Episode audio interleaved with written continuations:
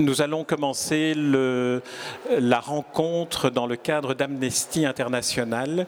Alors pour ceux qui euh, nous entendent et qui passent euh, tout près du site euh, Le Forum dans la foire du livre sont bien entendu les bienvenus pour nous rejoindre et écouter les deux intervenants parler des livres qui les ont marqués dans cette perspective euh, droit de l'homme, euh, Amnesty International et peut-être même Pen Club International, puisque un de nos invités est un écrivain, mais à tout seigneur, tout honneur et féminisme obligeant, j'ai le grand plaisir d'accueillir Marion Ancel, une cinéaste qu'il ne, faut plus présenter, et qui est aussi très attachée au livre, puisque je pense, en ayant vu sa filmographie d'un peu plus près dans cette perspective-là, que de nombreux films sont en fait des adaptations d'œuvres littéraires. Je l'interrogerai sur euh, ce sujet-là. Et le deuxième invité d'Amnesty International au forum est Alain Berenbaum. Alain Berenbaum, avocat, mais peut-être pourrait-on dire surtout écrivain, romancier.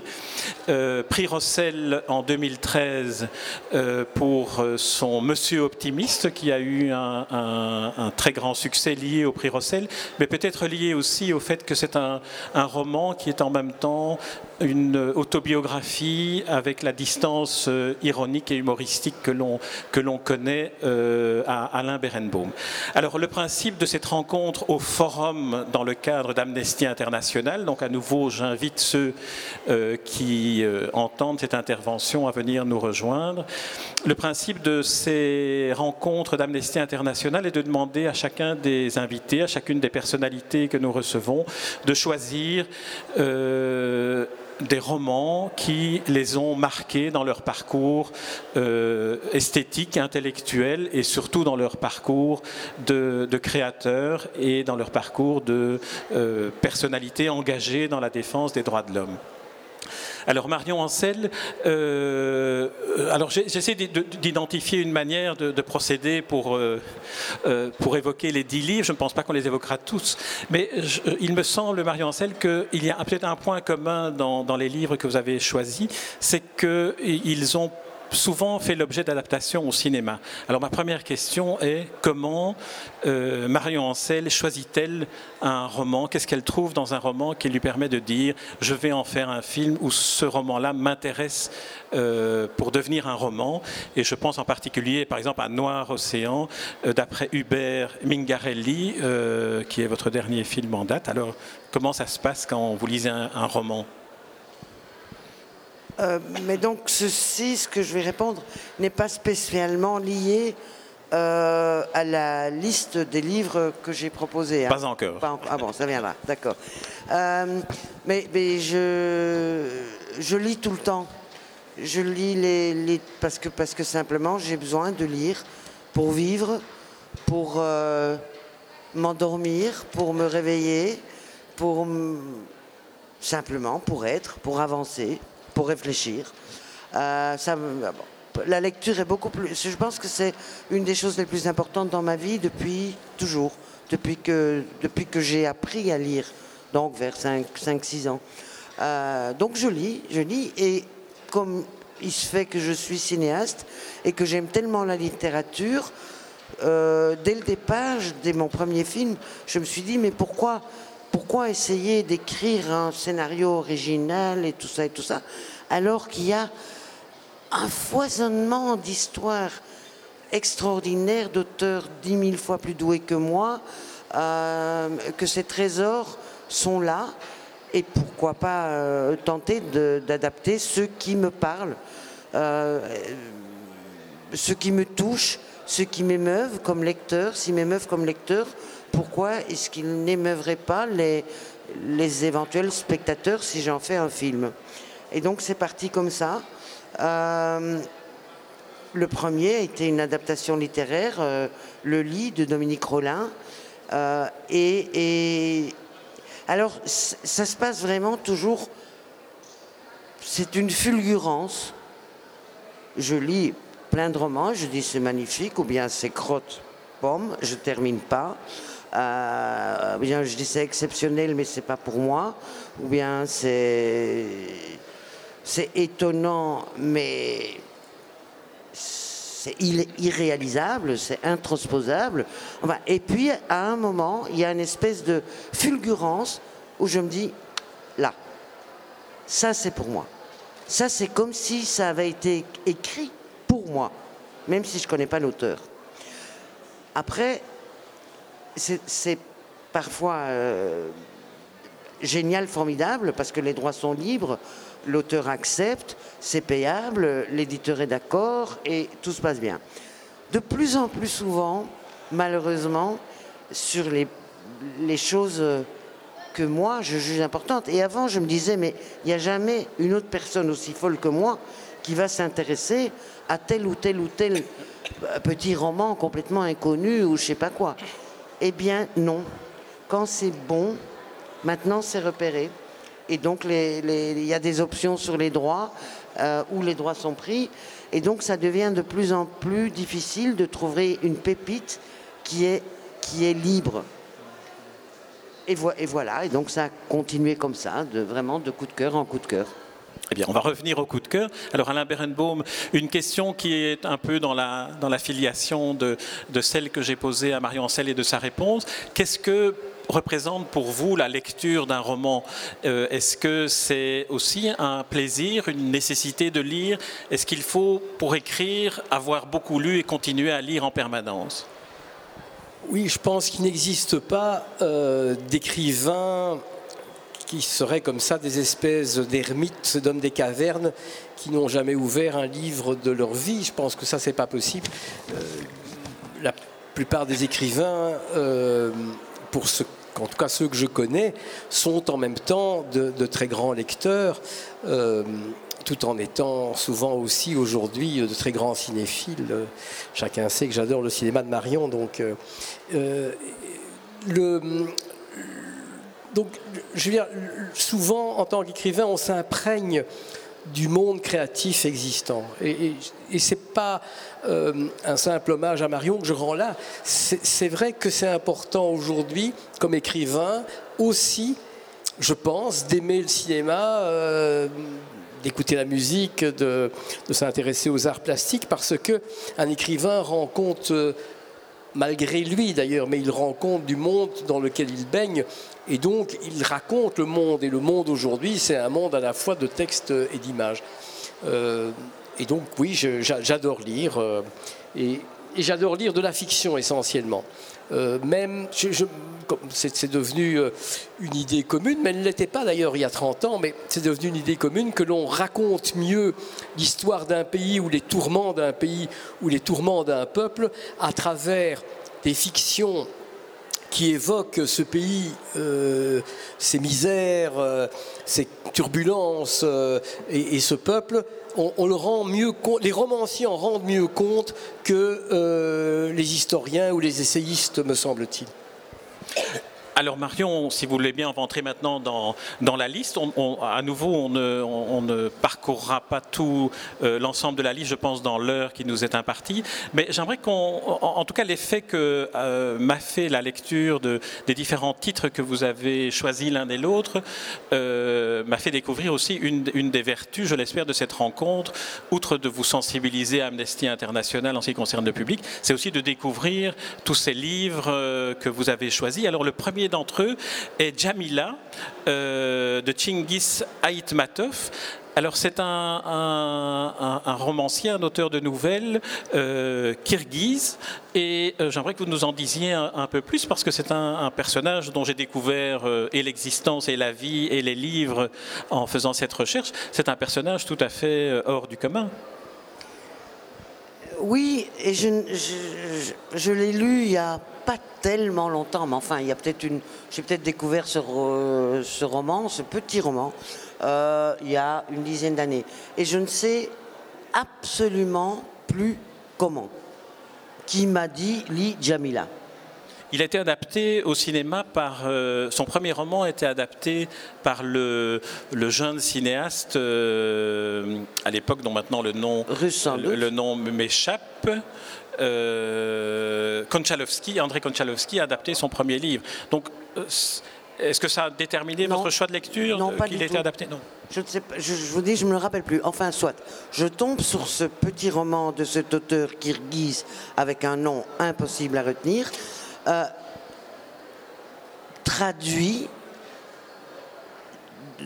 dans cette version en tout cas, traduit par Aragon, mal traduit d'ailleurs, excusez-moi Aragon, enfin bon, euh, je pense que c'est mal traduit, il, baragouinait probablement en russe. Aragon, il a voulu faire cette adaptation, soit. N'empêche, même si la traduction n'est pas bonne, euh, il y a une espèce de, don de soi. C'est un roman d'amour, alors que ce n'est pas l'histoire de deux êtres qui, qui, vont être amoureux, c'est l'histoire d'un jeune garçon euh, adolescent.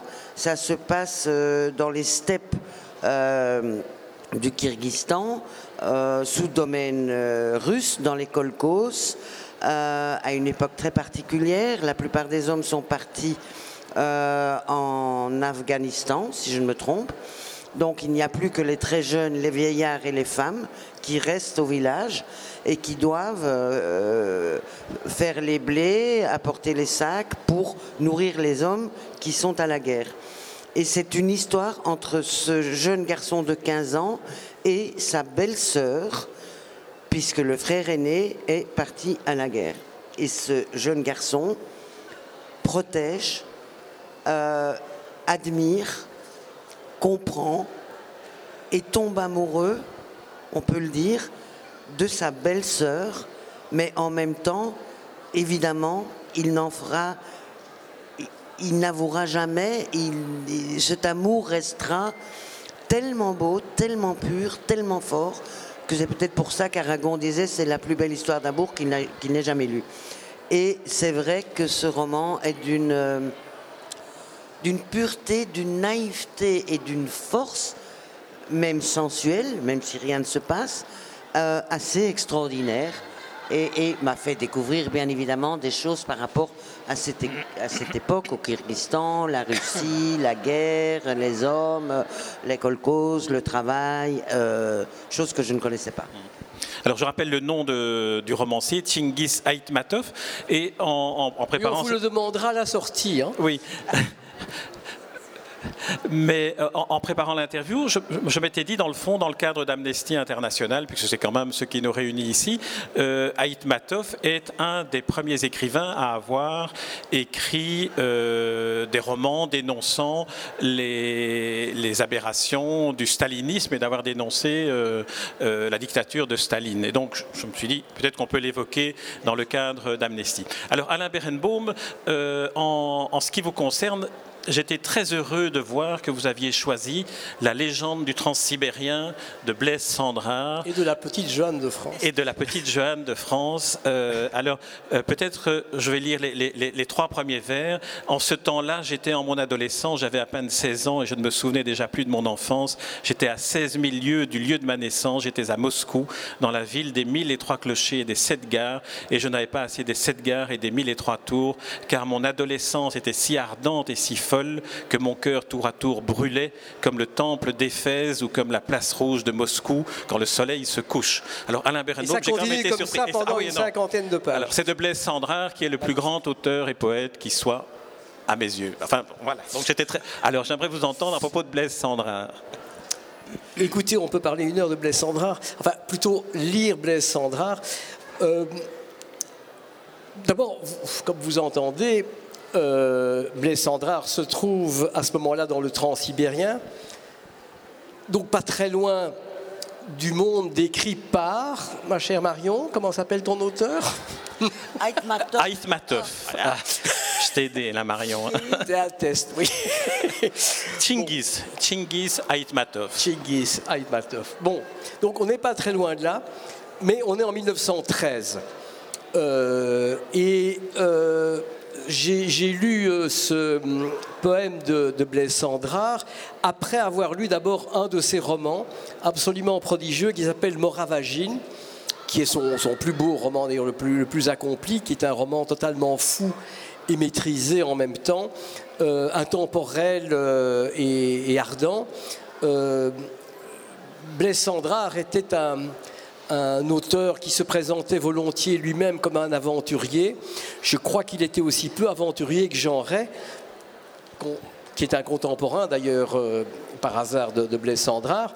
Euh, il racontait, je crois qu'il a raconté beaucoup d'histoires sur ses voyages. Il en a sans doute inventé la moitié, mais peu importe. C'est tellement extraordinaire. Il décrit tellement le cosmopolitisme. Il est tellement un exemple de cosmopolitisme euh, et d'amour de l'univers, de tout ce qui se trouve ailleurs et chez nous en même temps. C'est ça qui est extraordinaire chez Blaise. Euh, il, fait aimer le monde, il fait aimer l'autre, il fait aimer l'étranger. Et donc, c'est, il fait aimer l'étranger parce qu'on se rend compte que nous sommes aussi étrangers que l'étranger. Et c'est ça qui est euh, tout à fait fabuleux dans, euh, les, livres de Blaise. Alors, avant d'être romancier, il a été poète. Il a arrêté d'ailleurs la poésie très jeune. Et il a écrit plusieurs, plusieurs recueils euh, qui sont magnifiques, tous réédités, je vous le signale, dans la collection Poésie, la petite collection Poésie de poche de Gallimard. Donc vous vous précipitez évidemment. Euh, et la prose du transsibérien et de la petite Jeanne de France, c'est une espèce de voyage euh, fantastique au rythme du train.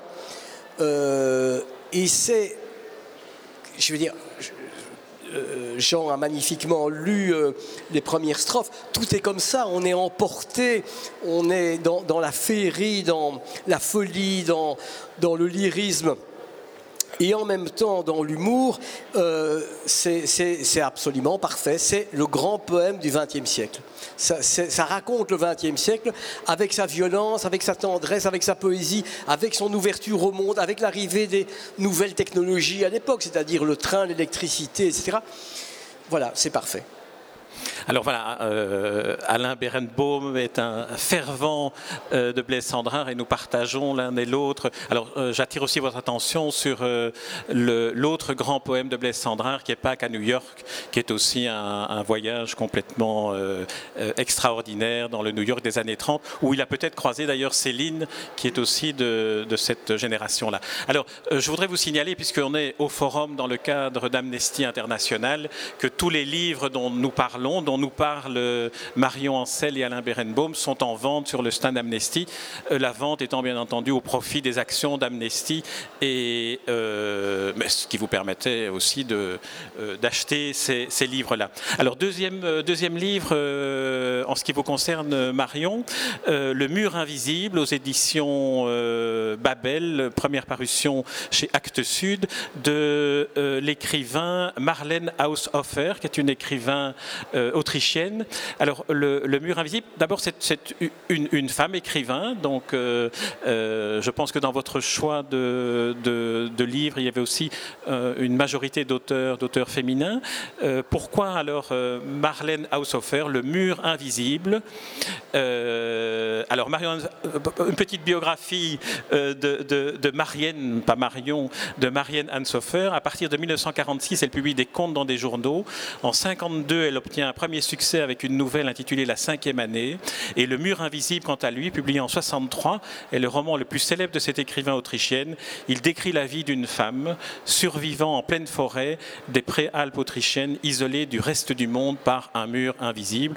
On est un peu dans un roman euh, fantastique et euh, qui a ce roman a été surtout mise en avant par les mouvements féministes et euh, le rôle particulier de la femme dans la société masculine est un thème constant chez cet écrivain autrichienne. Alors est-ce que c'est cela qui, dans votre souvenir, Marion, vous a fait choisir ce livre? Euh, Pas du tout. non, parce que... Euh, je l'ai découvert euh, conseillé par une grande amie à moi, une euh, grande lectrice, une femme plus âgée, qui un jour m'a dit lis ça, c'est extraordinaire et peut-être ça pourrait faire un film euh, aussi très très intéressant. Donc j'avais jamais entendu parler de cette auteure autrichienne qui n'est pas très connue quand même. Hein, je veux dire, elle est peut-être connue en Autriche, mais soit.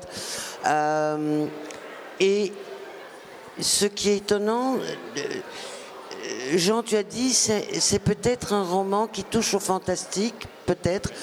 Et pour moi, Absolument pas. Mais je n'ai pas lu le roman, hein. je n'ai lu que, que, la présentation qui a été faite avec ce mur invisible. Je me dis, on est peut-être dans le réalisme magique qu'une cinéaste belge pourrait euh, utiliser. Mais c'est un roman, un roman très très étrange parce qu'en effet, une femme qui va passer un week-end chez des amis dans un chalet dans la montagne en Autriche, les amis qui ont oublié d'acheter je ne sais pas quoi au village, partent rechercher un truc, ne reviennent pas, elle se dit qu'ils sont tombés en panne n'importe quoi, et le lendemain matin, quand elle s'en inquiète, elle ne sait plus sortir de, cette, euh, de ce très très très très grand domaine qui monte dans les alpages et tout ça, elle ne sait plus sortir parce qu'il y a en effet un, un mur invisible qui s'est mis et au travers de ce mur transparent, elle voit la vallée, elle voit le village, elle voit euh, les voitures et elle voit la vie complètement arrêtée, comme si c'était la fin du monde. Bon, il y a eu une fin du monde, elle ne sait pas pourquoi. Et elle, derrière ce mur, comme protégée par ce mur invisible, elle est prisonnière. Mais toute la lecture du roman, on oublie complètement qu'on n'est pas dans une réalité. On se dit, mais pour énormément de gens, on vit dans une vie où il y a un mur, visible ou invisible, un mur d'intolérance, un mur de non-compréhension, un mur de non-communication, un mur. Donc c'est un roman qui quelque part est peut-être très très très symbolique, mais on le, on, le lit, enfin moi je le lis euh, comme Robinson Crusoe, sauf que c'est complètement différent parce qu'on n'est pas sur une île, on n'est pas, on est, on est dans quelque chose de très pragmatique dans des lieux qu'on connaît. Bah, ça pourrait être pareil dans, je sais pas moi, en Ardennes. Y a un mur et, on est là, on ne sait plus sortir. Et comment est-ce qu'on va vivre Comment est-ce qu'on va s'organiser Comment est-ce qu'on va survivre? Ça, ça peut faire penser à Robinson ou à d'autres romans du genre. Comment est-ce qu'on vit avec les bêtes, les animaux qui sont très très importants? Comment est-ce qu'on vit avec la nature, avec les saisons? Euh, Bon, dans tout mon travail, toute mon œuvre, la nature est très très très très importante.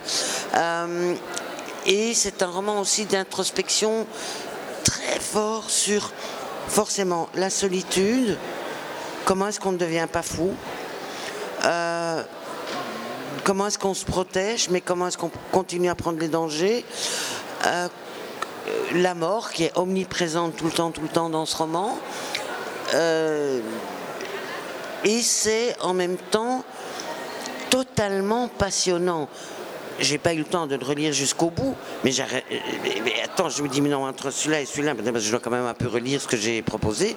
Euh, je ne pouvais pas le lâcher. donc c'est passionnant et c'est très, très, très, très profond et euh, bien écrit. Euh, enfin, c'est pas le style, c'est plus le fond que le style dans ce cas-là. Alors, je rappelle le titre, Le mur invisible de Marlène Haushofer. Alors, euh, Alain Berenbaum, le, dans, vos choix, il y a ce roman de Shimamandan Ngozi Adichie. Je ne le prononcerai qu'une seule fois. Euh, mais, mais, par contre, elle mériterait, hein.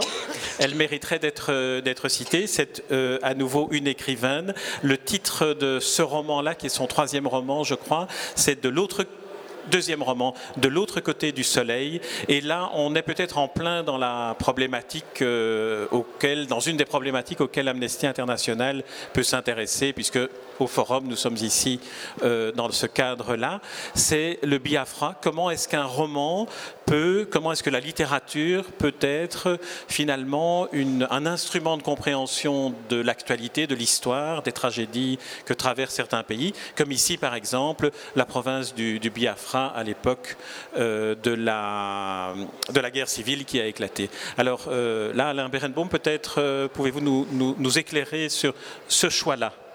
Alors, Shimamanda Ngozi Adichie, merci pour les applaudissements, donc, est, euh, allez, je dis tranquillement, la plus grande écrivaine vivante actuelle anglo-saxonne. Et pourtant, la concurrence est rude hein, entre Joyce Carol Oates et quelques-unes. Bon, c'est Shimananda Ngozi Adichie. Donc retenez ce nom.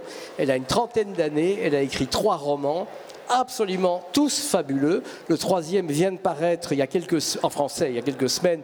Il s'appelle Americana. Euh, il raconte, parce que ça touche également notre sujet, il raconte Americana, donc son dernier roman euh, chez Gallimard, raconte euh, le voyage et l'installation d'une femme nigérienne, mais une intellectuelle nigérienne universitaire aux États-Unis, et le fait que dès le moment où elle arrive aux États-Unis, et elle vit plutôt dans la communauté noire, elle se rend compte qu'elle est noire, alors que jusqu'alors, elle ne s'était pas rendue compte qu'elle était noire. C'est un roman fabuleux, drôle, euh, provoquant, euh, grandiose. C'est vraiment bon. Euh, le roman précédent, c'est celui que j'ai mis sur la liste et que Jean citait de l'autre côté du soleil, raconte l'histoire d'un couple intellectuel plutôt aisé, de la classe moyenne nigériane, qui vit à l'époque au Biafra, mais qui sont des Ibo, donc comme la majorité de la population du, Biafra, et qui sont entraînés malgré eux dans cette épouvantable guerre civile qui a ravagé euh, le Nigeria déjà euh, au début des années 60, qui a été euh, la plus terrible guerre, première des grandes guerres civiles d'Afrique.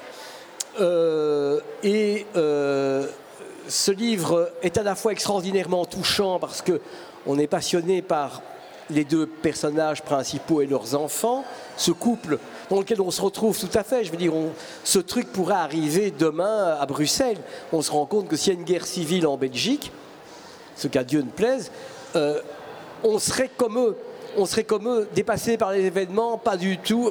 Et ça, c'est extraordinaire. C'est qu'on se rend compte tout à fait qu'un couple d'intellectuels euh, nigérian euh, au début des années 60, c'est la même chose qu'un couple d'intellectuels belges de la même époque. Ils ont la même culture, ils ont le même type de vie d'ailleurs. Et donc c'est extraordinairement troublant. Et puis bon, on suit aussi cette guerre effrayante. Et aujourd'hui où on vit une époque particulièrement épouvantable en matière de conflit, eh bien, euh, ce livre éclaire aussi euh, comment des conflits de ce genre, on pense évidemment à l'Ukraine, euh, comment des conflits de ce genre peuvent se déclencher comme ça, glisser vers le vide et, entraîner des choses épouvantables sans qu'on ait l'impression qu'on ne puisse rien faire. et, et c'est pas chez les barbares que ça se passe.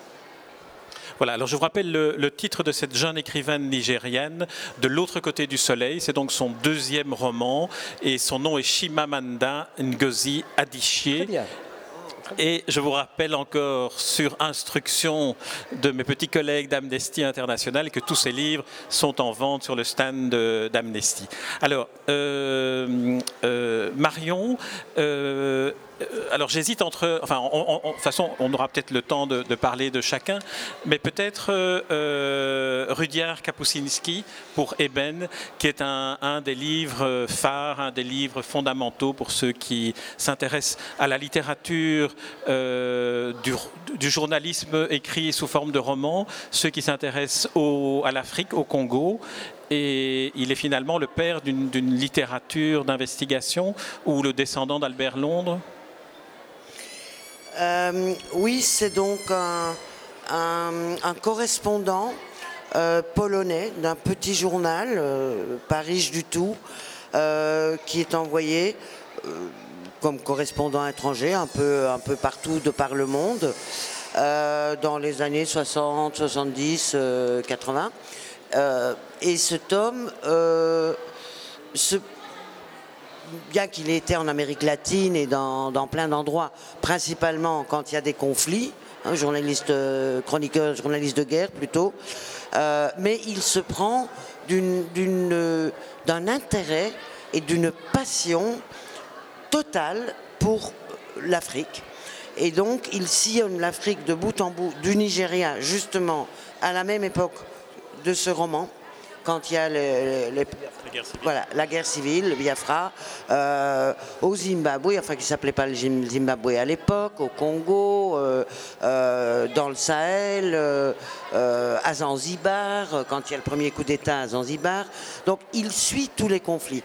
Mais ce qui est, en fait, je l'ai lu parce que quelqu'un me l'a conseillé. Je devais, j'avais déjà été plusieurs fois en Afrique, dont au Nigeria, où j'ai tourné un de mes premiers euh, films documentaires d'ailleurs. Euh, mais c'était un film de commande. Et euh, mais quand je devais faire un tournage beaucoup beaucoup plus long. à Djibouti, pays d'Afrique quand même, Corne d'Afrique, un pays pas très connu, etc. L'auteur du roman que j'adaptais, qui s'appelait Chamel, Marc Durin-Valois, m'a dit Mais lis Eben et lis Kapuscinski. Parce que tu vas avoir une espèce de. Tu vas comprendre beaucoup, beaucoup mieux ce que c'est que l'Afrique et ce que c'est et qui sont les Africains. Et en effet, c'est une espèce de. euh, comme si tout d'un coup un voile s'ouvrait et on comprend. On comprend les rythmes, on comprend que le temps en Afrique n'a rien à voir avec notre temps à nous. Bon, et si on ne comprend pas ça et qu'on essaye de vivre, ou de travailler, ou d'aimer, ou de comprendre euh, les Africains, mais qu'on n'a pas compris que le temps n'est pas le même temps, ben, il y a déjà souci, il y a déjà problème. Si on commence à comprendre, grâce à ce Kapuscinski, comment l'Afrique, elle ne subit pas le temps, elle ne domine pas le temps, elle englobe, ou le temps les englobe. C'est tout à fait autre chose que nous. Et comme ça, en lisant ça, j'ai compris plein de choses que nous devrions tous, tous, tous comprendre. Qu'on aille en Afrique ou qu'on n'y aille pas. Et après, j'ai un respect formidable pour ce tome parce que donc, ce journal n'avait pas l'argent pour le payer. Donc, il vivait pas comme la plupart des journalistes, correspondants de guerre euh, ou pas, européens ou autres ou américains, qui vivent dans des hôtels, euh, qui ont des 4x4, ceci, des chauffeurs, des trucs. Non, lui, il n'avait pas l'argent. Donc, il vivait vraiment avec les Africains, dans les quartiers africains. Il, savait, il, a été très souvent malade, mais il ne voulait pas rentrer pour se faire soigner. Il a eu une tuberculose. Il euh, et il est mort d'ailleurs il y a pas il y a 2-3 ans, il n'y a pas très longtemps, euh, au fait épuisé par ce qu'il s'était lui-même infligé, par courage, par euh, euh, passion. donc à lire absolument. Et puis c'est aussi une écriture très particulière qui n'est pas du journalisme, qui est vraiment euh, une, une plongée de, de soi dans un univers pour pouvoir le restituer par l'écriture. Oui, absolument. Ce n'est pas des essais, c'est pas des chroniques, c'est pas de l'autobiographie. C'est c'est- lui, c'est Kapuscinski. Je ne connais pas d'autres gens qui écrivent comme ça. Alors il a aussi été euh, grand, reporter, enfin dans les conditions que vous décriviez, euh, notamment au Chili. C'était aussi un ami de Salvatore Allende, euh, dont on peut évoquer le nom dans cette réunion Amnesty International. Alors, donc je rappelle le titre, c'est Eben, c'est paru dans la collection Pocket, et le nom Rydiard Kapuscinski, un nom polonais. Il était polonais. Alors, euh, Alain, Berenbaum, je me retourne vers vous pour cette fois-ci un, livre qui ne ressort pas de, euh, la poésie. On, sait que vous êtes un écrivain qui aimait dans vos livres euh, avoir cette pudeur de l'ironie ou la pudeur de l'humour, y compris quand vous parlez de, vous, notamment dans Monsieur Optimiste et de votre, de votre famille. Alors, j'aimerais que vous nous parliez du livre Chauchat de Singer que vous avez choisi. Singer est un, euh, un des tout grands écrivains euh, universels, je dirais, prix Nobel de littérature en 1978. Il évoque ici la communauté juive de, Pologne à travers euh, un- une évocation de l'enfance. Et je voudrais vous lire cinq lignes euh, de, ce livre, comme ça vous entrez dans, dans cet univers euh, euh, très, euh, très, très émouvant. Soudain, j'eus le sentiment que je voyais tout cela pour la dernière fois. J'essayais de graver dans ma mémoire chaque ruelle, chaque maison, chaque magasin, chaque visage. Je me disais que c'était sans doute ainsi qu'un condamné en route vers l'échafaud regarderait le monde. Je prenais congé de chaque colporteur, de chaque portier, de chaque marchand ambulant, même des chevaux des drochkis dont les grands yeux à la pupille noire semblaient exprimer un mélange d'angoisse et d'acceptation, comme s'ils savaient qu'ils en étaient à leur dernier voyage. Alors, Alain euh, Oui, le reste du livre est beaucoup plus drôle. Euh, Singer euh, est polonais, comme Kapuscinski, mais juif polonais, et il écrivait en yiddish. Il a eu la bonne idée d'immigrer aux États-Unis dans les années 30, où vivait déjà son frère qui était un écrivain connu, dont l'œuvre d'ailleurs a été rééditée en français aussi. Euh, je crois qu'il s'appelait Joshua Singer, euh, que je trouve moins intéressant.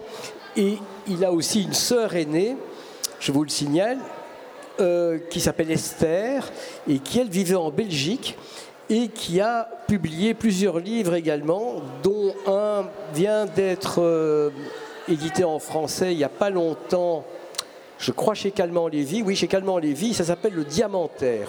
Et c'est tout à fait formidable, ça se passe à Anvers, euh, juste avant la Première Guerre mondiale, dans la communauté juive d'Anvers.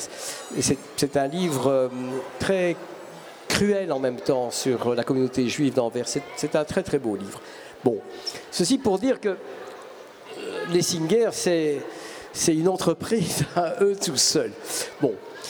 Le plus grand, c'est incontestable, c'est Isaac Bashevis Singer, qui a eu effectivement le, prix Nobel. Et euh, Isaac Singer euh, a ceci d'extraordinaire, c'est que quand on ouvre un livre de Singer, c'est simple, c'est impossible d'arrêter. C'est comme, comme ton auteur autrichienne dont tu parlais. Il n'y a pas moyen. Vous lisez la première page, vous ne pouvez pas arrêter. Et heureusement, c'est une écriture tellement entraînante, tellement légère, tellement fine que les, pages euh, défilent euh, facilement. C'est toujours des histoires d'amour et souvent des histoires d'amour où l'homme a le mauvais rôle et en même temps où il est maladroit et où il passe à côté véritablement de la passion. ces livres sont toujours des histoires de passion.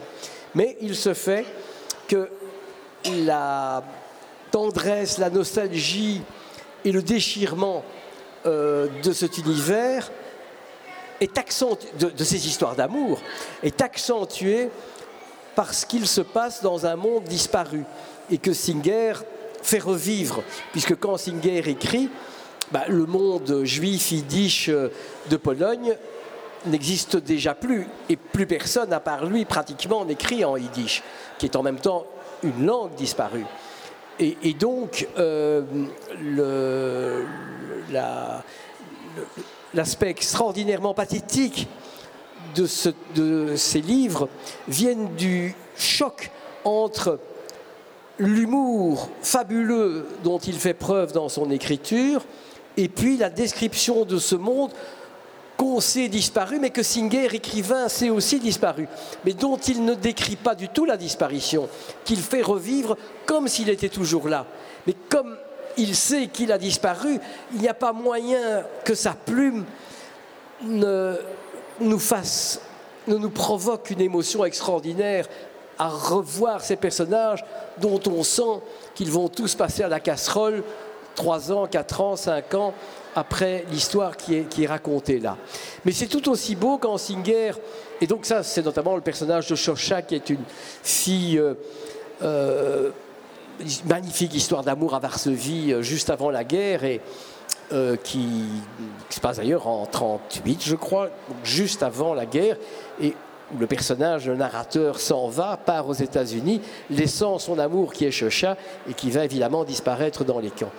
Euh, mais tout aussi beau, tout aussi émouvant et tout aussi drôle sont les livres que Singer écrit sur l'univers américain parce qu'il a alterné la description du monde disparu euh, des shtetl polonais avec le monde des juifs de New York ou de Floride. Et c'est en fait tout aussi déchirant parce qu'on sait que là aussi, ce monde-là pratiquement a disparu. Je veux dire, ces générations-là ont disparu. Leurs enfants ou petits-enfants ben, sont des Américains comme les autres. Ils ne vivent plus cette espèce de monde à part que la génération que décrit Singer, c'est-à-dire la sienne, a amené avec elle en émigrant aux États-Unis. Voilà, excusez-moi, j'ai été un peu long, mais. Non, non, non. Singer, je me laisse toujours aller. Alors, c'était Chocha, donc le, roman en question, mais vous avez compris que euh, tout euh, l'œuvre de Singer, Singer peut être lu, y compris d'ailleurs euh, dans la famille Singer, la, la sœur de l'auteur, ce, ce, roman diamantaire. Esther Kreitman, elle qui est le nom de son mari, Esther, Esther Kreitman, le diamantaire. Est-ce qu'elle écrit la sœur aussi en yiddish ou pas? C'est une colle. Je crois qu'elle écrivait aussi en yiddish, oui. Ah. Mais elle, est morte en 46 déjà. Ah. Alors Marion, on revient vers vous cette fois-ci avec un, roman de Hubert Mingarelli.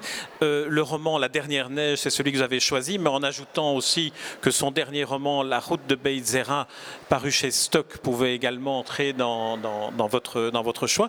Mais j'aimerais surtout que vous nous disiez comment, euh, à un moment donné, vous avez choisi un recueil de nouvelles, je crois, de Hubert Mingarelli pour en faire euh, une adaptation au cinéma Noir Océan. Comment ça s'est passé, tout ce processus, euh, mais cette fois-ci plus sur le choix du livre dont vous avez parlé au début de l'entretien, mais sur comment on, adapte, comment, comment se fait ce travail-là?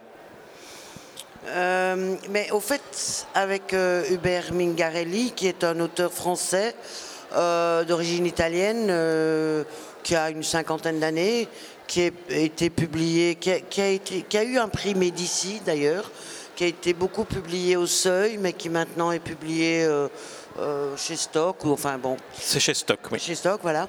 Euh, encore une fois, je ne sais pas. C'est peut-être chez Tropisme ou je ne sais pas comment j'ai découvert ce premier roman que j'ai lu du maire Mingarelli qui était La dernière neige. Euh, et ça, quand je parlais de cette espèce de coup de cœur, où à coup je dis Oh, c'est évident, c'est ça. C'est une. Euh, bon, mais je continue parce que euh, sinon on est parti. il, nous reste, il, reste, 10 minutes. J'ai reçu un petit signal euh, de. bon, quoi qu'il en soit, donc j'arrive à contacter ce, ce, Tubert qui habite dans un bled complètement perdu. Il est loin d'être parisien et tout ça. mais vraiment un, un bled perdu près du Vercors. J'arrive à l'avoir au téléphone. Je lui explique que je suis intéressé par son roman, que j'adore et tout. Et il me dit Oups il y a une option. Chose dont je disais l'autre fois, euh, il y a une option sur ce roman. Et... L'option, c'est quelqu'un d'autre qui a acheté les droits pour éventuellement. qui, a pris une option sur les droits. option sur les droits. Les droits sont bloqués. Renouvelables, une fois ou d'une fois ou deux fois, les droits sont bloqués. Euh, et très bizarrement, après mon film, qui était le film que j'avais fait avant, j'avais fait un film sur les nuages et puis j'avais fait un film sur les déserts.